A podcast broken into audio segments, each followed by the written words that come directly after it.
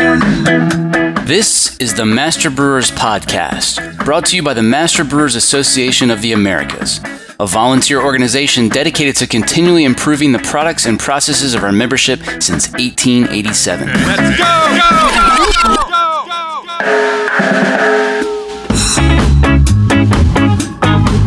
go, Master Brewers brings you interviews with the industry's best and brightest in brewing science, technology, and operations.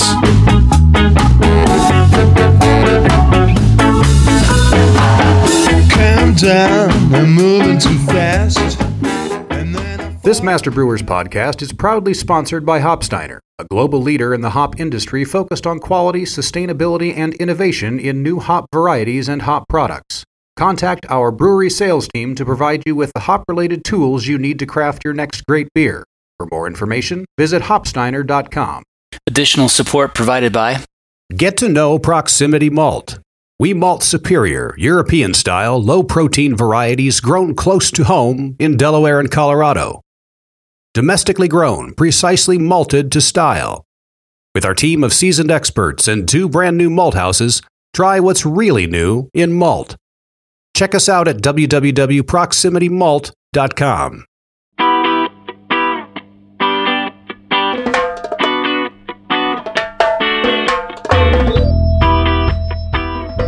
One day after sitting into some scheduling meeting, I'm like, look, tomorrow I will come in and I will open a bottom valve of a tank. You better make sure it's empty. What if you could postpone buying new fermenters by reducing variability during fermentation? This week on the show, you'll hear about how this was accomplished at New Belgium while eliminating inaccurate measurements like yeast cell counts and viability. Hey, I'm Peter Bouckaert. Um, I'm the owner brewmaster at uh, Purpose Brewing in Fort Collins, Colorado. Peter, you were the brewmaster at New Belgium for over two decades.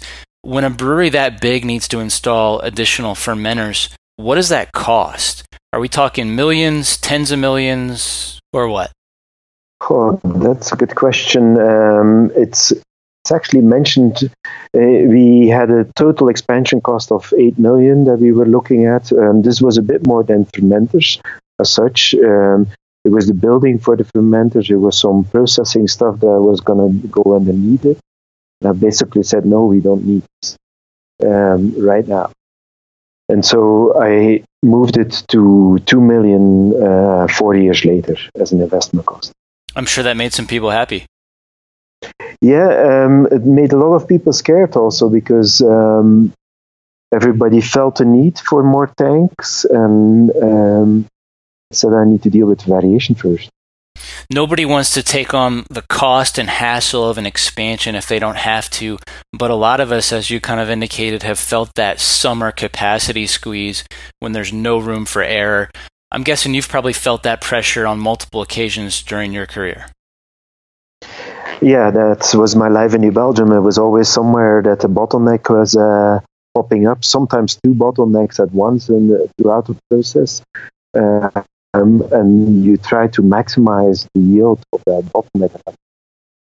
It's been really a fun period because everything has been a bottleneck from grain storage to um, cold st- uh, storage, finished product, and everything in between. You set out to reduce variability in fermentation times, which has some obvious quality benefits as well. Talk about where you started and where you wanted to go.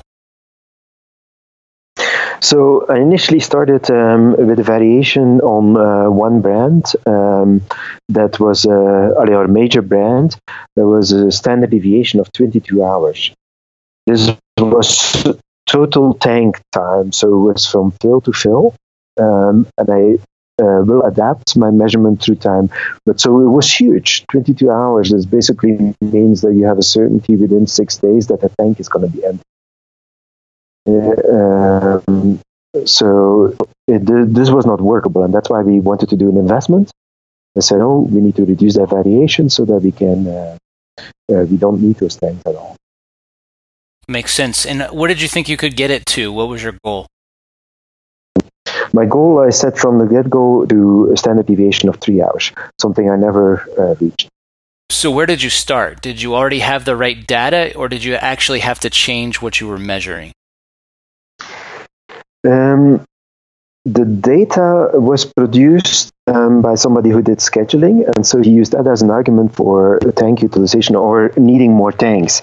And so let's dig deeper in um, in the data. And so first, I really focused on the scheduling. People in scheduling were brewing any fermenter that came empty. They were brewing it full and being afraid that they wouldn't have enough beer.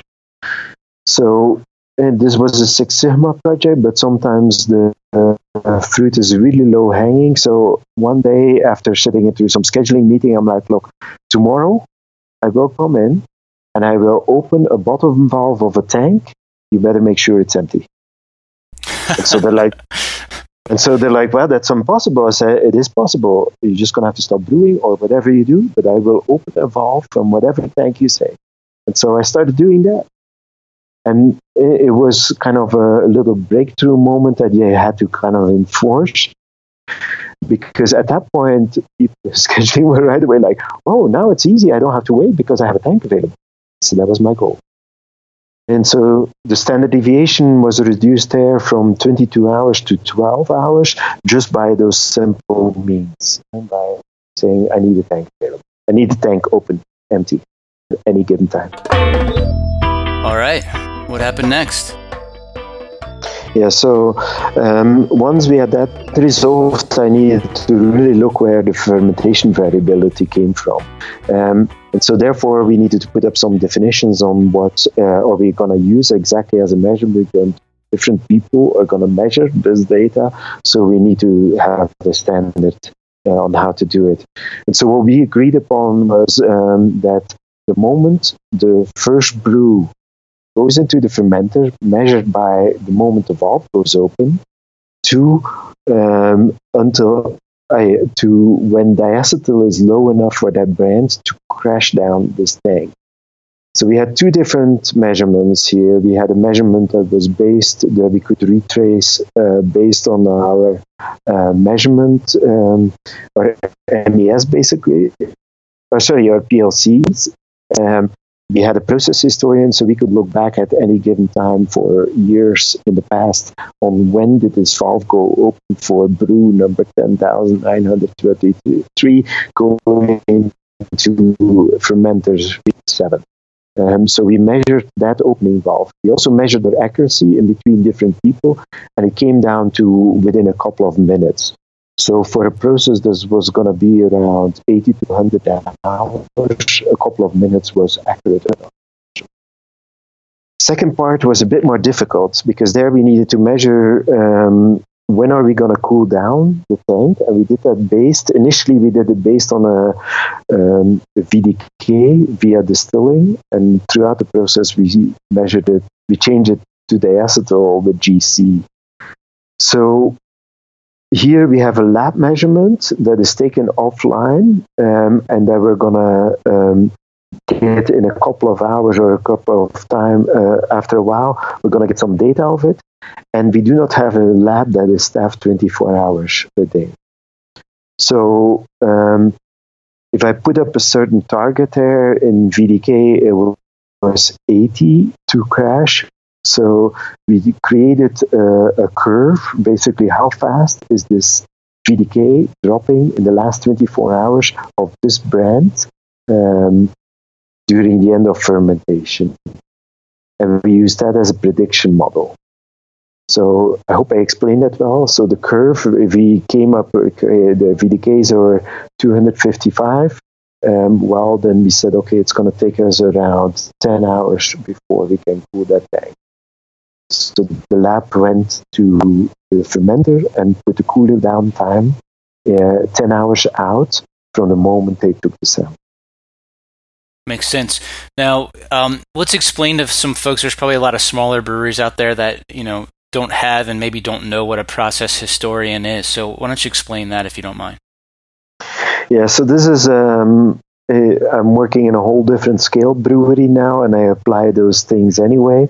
And but um, so, process historian. Um, in an automated brewery, you have PLCs who are gonna um, measure stuff in the process, and then and that is an input for the PLC. and it's gonna give output. So you make the uh, once I reach uh, 155 Fahrenheit in my mash, shut down the steam valve. So the output, uh, the input is the 155 uh, Fahrenheit, sorry, um, and the output is actuate the pneumatic cylinder to close that valve. So, but then the process historian is capturing any of those data. So if it's an on-off situation, it captures in zero or ones. If it's a temperature, it will store that temperature.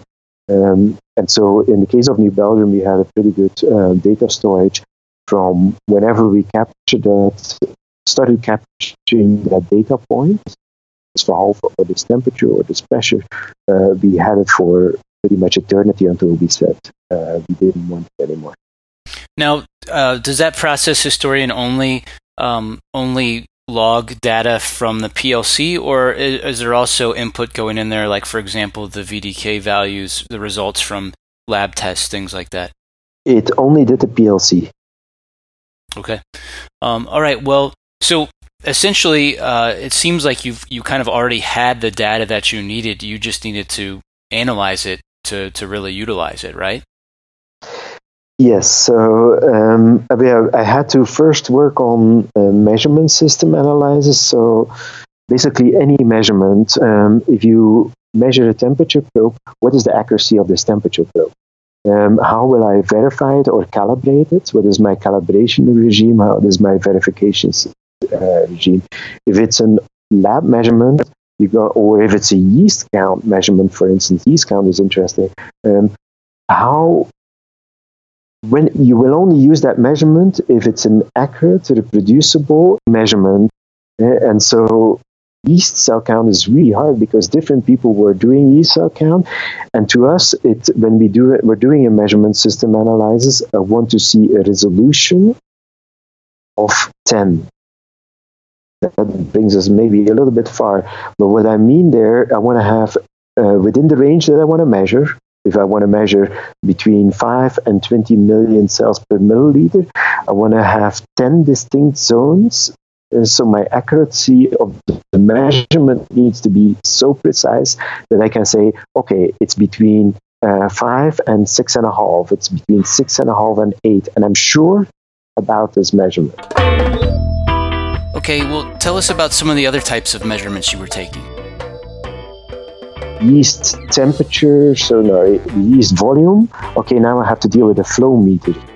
How accurate is a flow meter? How can I show that a flow meter is accurate at different temperatures and at different uh, when there's gas in solution? So we had to basically start. Uh, we coupled all our different flow meters together, and we were sending different liquids in it, and we're looking how far they were far, uh, um, off from each other.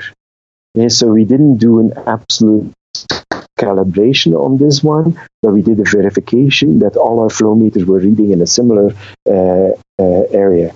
If it's um, uh, the VDK or cell count measurement, at that point, you, that was hilarious. The cell count, we had a um, we didn't take sampling error in account, but we had a, a paint uh, mixer in a bucket, and then we had uh, of yeast slurry, and then we had different people randomly taking samples from different buckets, uh, so within a different range, and repeat those measurements to see how accurate we were um, over um, basically the different uh, ranges of measurements, I mean cell counts, but also um, uh, over different people.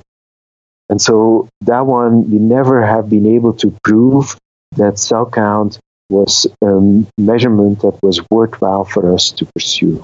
And I assume you're talking about the traditional hemocytometer type of cell count, right? Yes. Yes. Uh, okay. Uh, because the accuracy that we were, wanted was way too high for what we could produce with this measurement. So we had to find a different measurement. Okay, well, talk talk more about that. Um, what what uh, what was your solution for that? Did you go to work with the Cellometer or some other type of device, or what did you end up doing there? Uh, Cellometer was not, or we didn't have it. I don't think it was out at that point. Um, we had another um, bit more primitive device, but I was kind of doing the, the count for you. Um, but that didn't um, give us good results. So we did that at the same time. So we did uh, cell count, um, this automated counting system, but we also did a spin down, so a centrifuge spin down uh, on those samples. So we did that all in the same measurement. So it was basically a whole day that we had uh, different people trying to get that measurement. Um, to produce the data to prove if the measurement was uh, um, fine enough or not.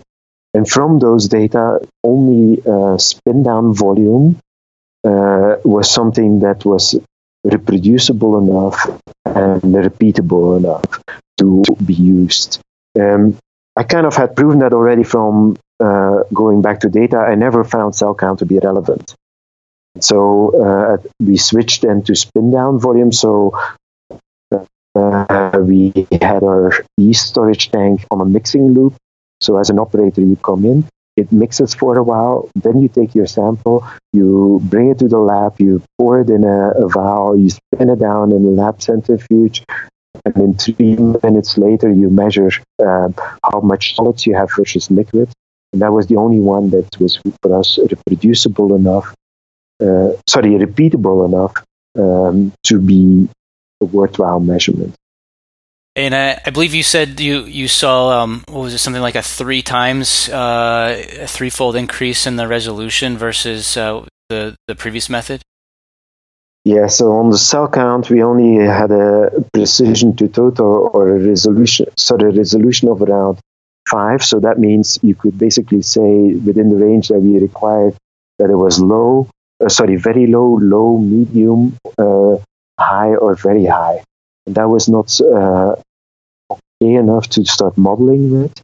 So we switched it to um, the slurry spin down volume, and there we had a resolution of 50. All right. It was so way back.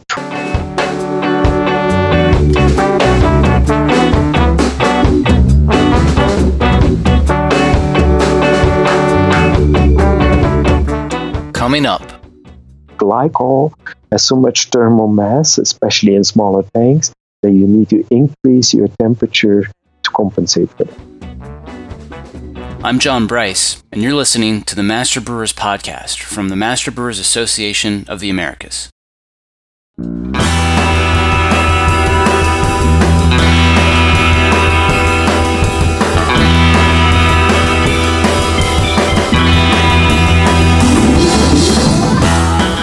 Support for this podcast is brought to you by ABS Commercial is a full service brewery and parts outfitter. From our Raleigh headquarters to our Denver office, we proudly offer brew houses and fermenters from three barrels and up, yeast brinks, boilers, kegs, chillers, tri clamp, and other stainless parts, all with the quickest delivery and lead times in the industry. Learn more at abs commercial.com or call 877 Brew ABS. ABS Commercial. We are brewers. Additional support provided by Bring the world to your brewhouse with BSG's diverse selection of ingredients and services. Our dedicated customer service team and industry experience provides you with the assistance you need every step of the way. Make BSG your supplier of choice with products essential to making great artisanal beverages so you can stay focused on your craft. Visit us at bsgcraftbrewing.com or contact us at 1 800 374 2739. And thanks also to Malteurop Malting Company is a leading supplier of craft malt across North America. As a farmer owned company, Malteurop has carefully crafted quality malt from locally grown barley for decades. The result? A portfolio of base, specialty, and distillers' malts that exceed the exacting standards of craft brewers. Learn more and buy online at malteuropemaltingco.com. Here's what's coming up on the Master Brewers calendar. District New England meets at Northwoods Brewing October 11th. District Philly goes to the Pennsylvania Renaissance Fair October 12th. New Hampshire Brewfest 2019 is October 12th in Portsmouth. District Pittsburgh meets October 15th. District Michigan meets at Arbor Brewing October 17th. District St. Louis meets October 17th, and the brand new District Georgia is holding its first annual pig roast October 19th at Monday Night Brewing in Atlanta. District Mid Atlantic meets October 19th at Union Craft Brewing in Baltimore. Registration is now open for the 2019 Master Brewers Conference in Calgary. Be sure to tack on a couple of extra days to enjoy some amazing hiking and make the 45 minute trip to Banff, which is one of the most picturesque places on the planet. And immediately following the conference is the world famous Master Brewers two week brewing and malting science course in Madison, Wisconsin. Check out the full calendar of events at mbaa.com for more details or to find a district meeting near you.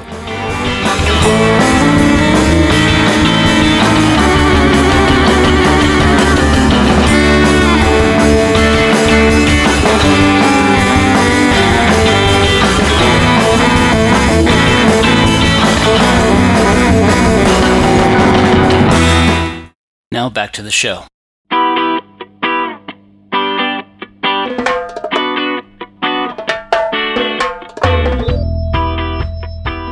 Did, uh, did you want to say anything else about the VDK measurement? I think you already kind of described that curve and everything. Was there anything else you wanted to say about that, or you think we're good there? We had the VDKs was kind of a, hard one because we to calibrate to form that uh, reduction curve in a fermenter, we had to do two or three uh, measurements on the same fermenter. So we actually had people coming in at night during that period to do the measurements so that we could um, uh, reproduce this or show this curve of the VDK drop, who's a kind of a log curve, or uh, it's it's exponential basically. Um, when the VDKs are high, reduction goes faster than when the VDKs are low. Makes sense. There's some other data related to yeast that's not so easy to analyze. Talk about that. The yeast is in control by the brewer. You know how much you abuse it.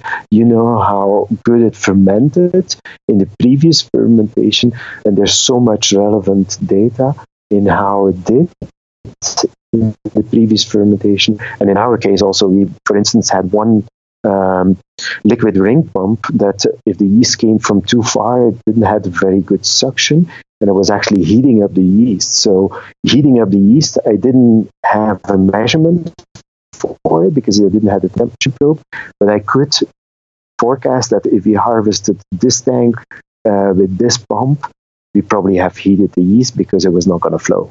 Hmm. Interesting. Okay, we've talked about all the measurements. Tell us what was important once you started building the model. So now I start looking at the data that I produce. So my measurements, okay, okay, so I trust the data. So now I'm starting looking at those data and I do it through modeling. So I'm inputting those um, uh, data in, in, different ways and I'm trying to predict uh, what the fermentation time is going to be. Um, and then I see how far it's off.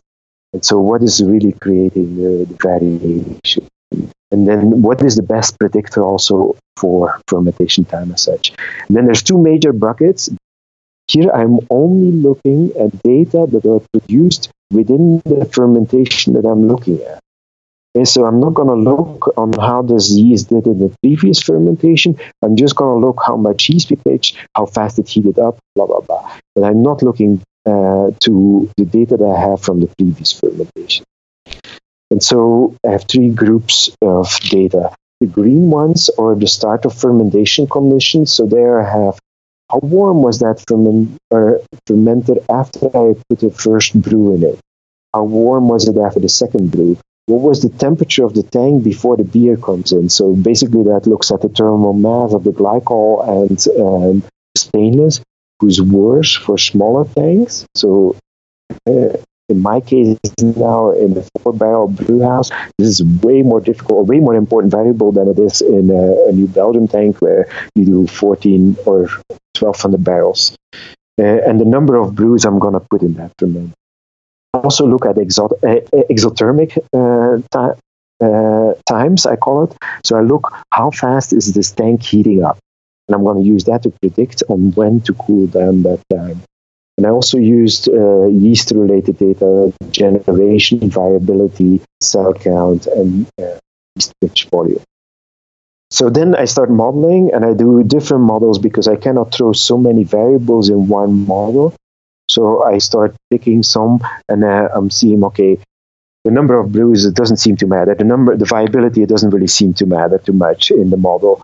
Eh, but what I saw is that some of those variables are really way more have way more information in them for a model to predict.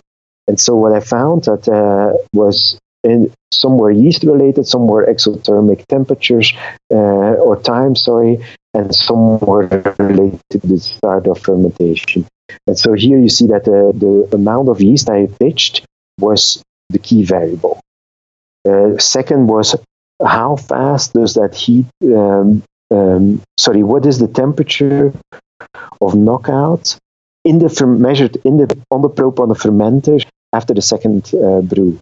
Very, very, very, very important variable because there's way more going in. And brewers tend to look at the temperature probe at the heat exchanger, and that's useless. Come back to that. Uh, and then uh, how much time uh, did it take? Uh, um, uh, sorry, yeah, this is time it took until the fermenter reached 16 degrees C. And as you analyzed all this data, you realized that the individual variables were way less important than their interactions. Can you explain that a bit more? Yeah, so it's always easy as a human if I change this knob, uh, this variable, if I pitch more, what is the effect? And typically that effect is very variable because if I come in and I knock into a fermenter that is colder, um, the effect could be nil because I don't take that in account. So I had to start looking at how much do I pitch and how warm was that fermenter before the brew came in. And so uh, that's the the beauty about modeling is that you can start looking at multiple variables uh, at a time. And so you get three dimensional or more dimensional graphs where you see, okay, if I pitch a little bit less and I start to lower my knockout temperature a little bit in a zone that I control better, uh, and then um, uh, I don't know whether other variable, uh, and I'm only going to do three brews in, in that fermenter, um, I get standard deviation uh, on my fermentation time that is minimal compared to when I pitch more yeast or come in warmer into the fermenter. Does that make sense? Yeah, it does. It does. So in, now, um, at this point, I had figured out what the key variables are. And so now I'm going to do a full fledged uh, design of experiments uh, on uh, trying to fix a whole bunch of parameters, uh, fix the position of the moon, for instance, um, and uh, then I'm going to vary vary a couple of fermenters. In this case, I was playing with two different um, variables that I was uh, changing, and I basically put them only in two positions. I put them in a high and a low. So if you look at the knockout, knockout temperature, it looks like I knocked out uh, at 13.5 C at 15 C for design of experiment one. And then I put the uh, pitching rate. This is a weird variable because I use the spin down volume times the volume pitched divided by the hectoliters uh, that went into the fermenter. And I put that low and high. I do five repetitions and I randomize those. So I'm going to do a low, low. I'm going to do a high, low. I'm going to do a low, low. I'm going to do a high, high. I completely randomized that. So that was uh, an issue for the brewers to execute on um, was a hard one. And I chose only one set of tanks, um, and within that set of tanks, actually specific tanks, because I had some cooling issues with certain tanks. Um, and I only did fermenters that I did six brews in. Okay, cool. Um, so, what'd you find out? So, um, what I found out is so first I looked at those data. Okay, so if I did this and we set those variables at this set point, we turn to knob to um, high pitch, but what did I actually pitch? Um, or I turned the knob to low temperature knockout, but what was the temperature actually? Temperature actually what when it came into the tank? And so, looking back to those data, I saw that uh, there was some variability um, who was due to um, basically fluctuate. Uh, the major variable was it took me two months to do this full fledged DOE, and so the outside temperatures in Colorado were cooling down. So my fermenters were colder at the moment I came in. But okay, I found that back, so I saw that there was a confounding variable, but uh, it wasn't overall not that big. Um, so then when I looked at the data it produced, um, I found that if I pitched lower and I pitched um, at a lower, uh, sorry, at a higher knockout temperature, I had the lowest standard deviation. So my standard deviation went to two hours if I put those uh, two parameters uh, low and high, basically. So of course, the fermentation is going to be shorter if I pitch more and if I uh, knock out uh, faster, but it led to more variation, and that meant that I was going to have to buy more tanks, and I didn't want to buy more tanks. I guess talk about the the, the improvements then.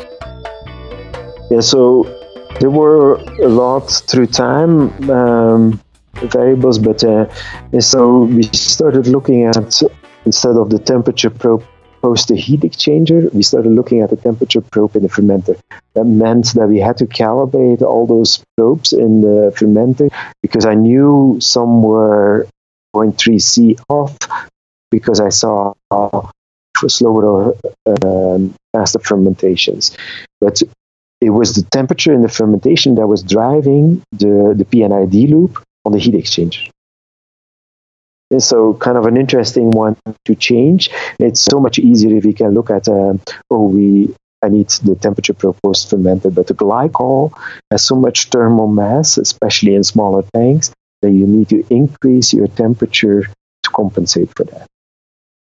And then second is that the amount of yeast that you pitch and the temperature of that yeast is also significant for cooling down the first brew. So you need to raise the temperature of the first brew knocking out. Um, I, I assume you were pitching. Were you pitching all yeast in that first brew? Yes. Yeah. Mostly. Sometimes not, but okay. But then you compensate for the next pitch. Um, so that was the first one. We had to increase our knockout temperature for the generation one. Initially, I didn't use generation one because it came in at a lower suck count and it was so variable. But by giving it a little bit temperature advantage, it actually started marching along. So I forget how much it was, but it was uh, one degree C or something warmer for first gen. And at that point, those fermentations they were doing uh, pretty much the same what other fermentations were going to do. We initially fermented in a certain set of fermenters. That was kind of a funny one. Certain fermenters didn't cool down uh, or had a variable cooldown time. And so to compensate for that, we just chose not to ferment, only mature in those tanks.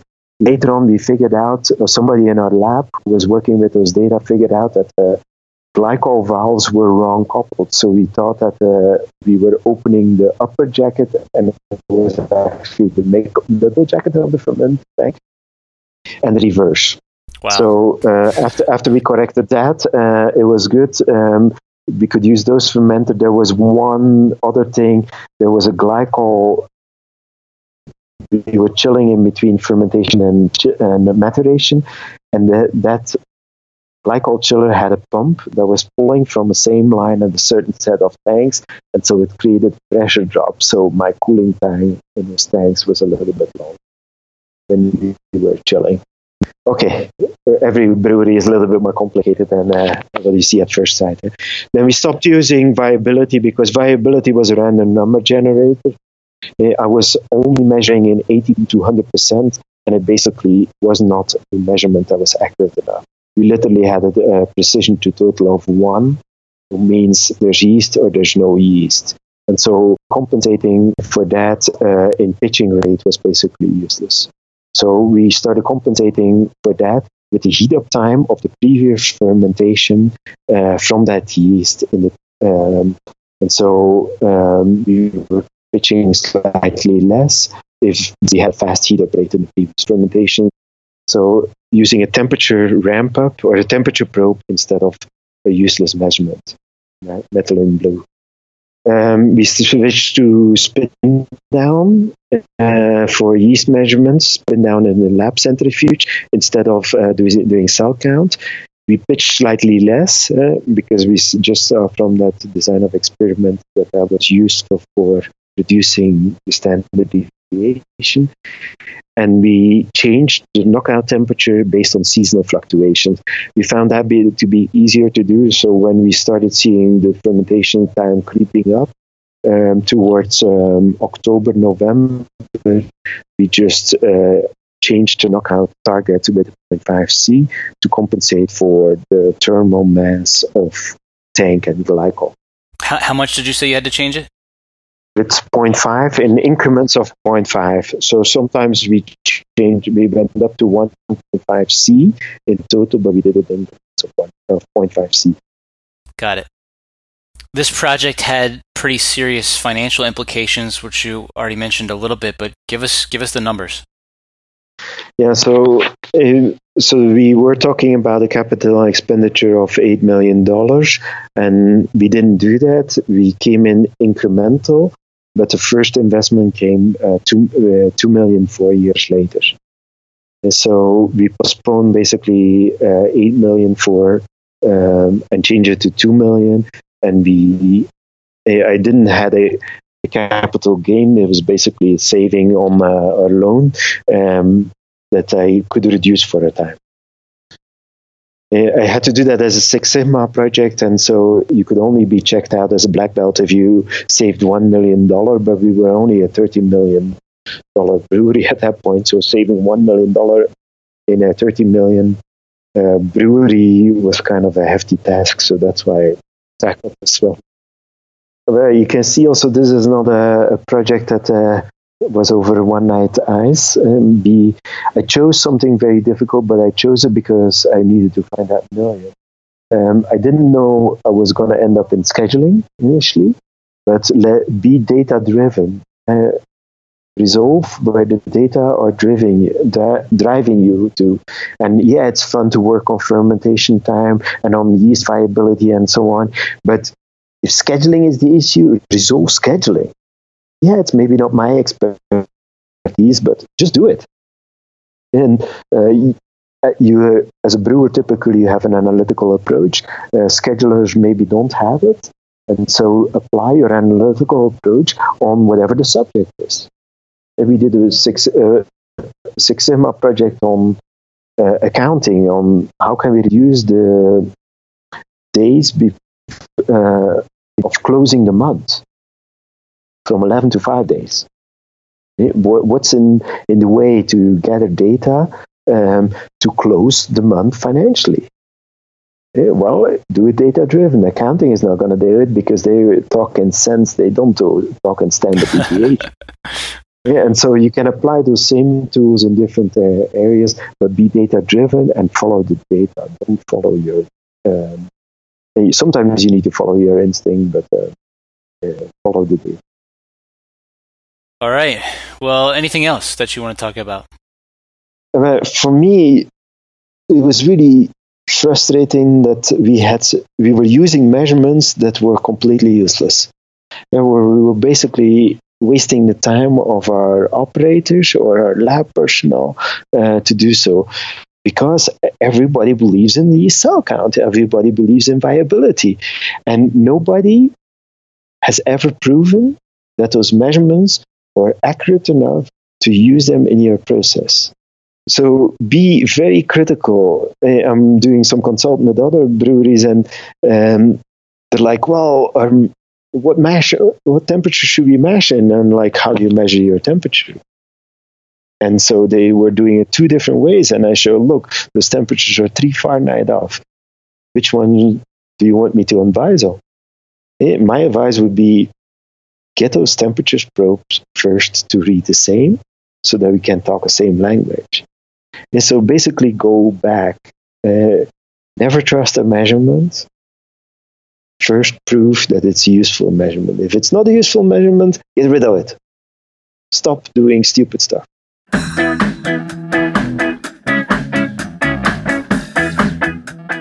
That was Peter Bouckaert here on the Master Brewers podcast. If you'd like to see more details about this project, check out the presentation Peter gave to District New England earlier this year.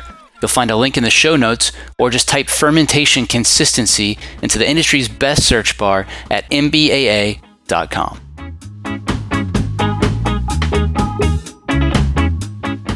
We're taking this show on the road. I'll be talking yeast with Graham Stewart, dry hopping with Tom Shellhammer, Kveik yeast with Richard Priest, oxygen ingress on small canning lines with Brooke Bell, diastaticus detection with Matt Linsky, and so much more.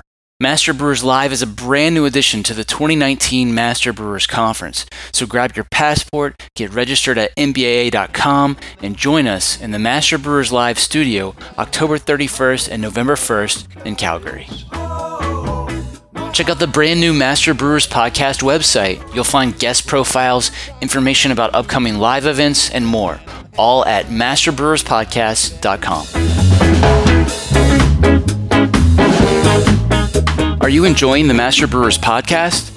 Let me tell you about a simple way you can help us keep making more. Take a minute to thank our sponsors. There's no way we could produce this show without generous support from sponsors like Hopsteiner, ABS, Proximity Malt, BSG, and Malteurop. So please, let them know you heard their message on the Master Brewers podcast and that you appreciate their support.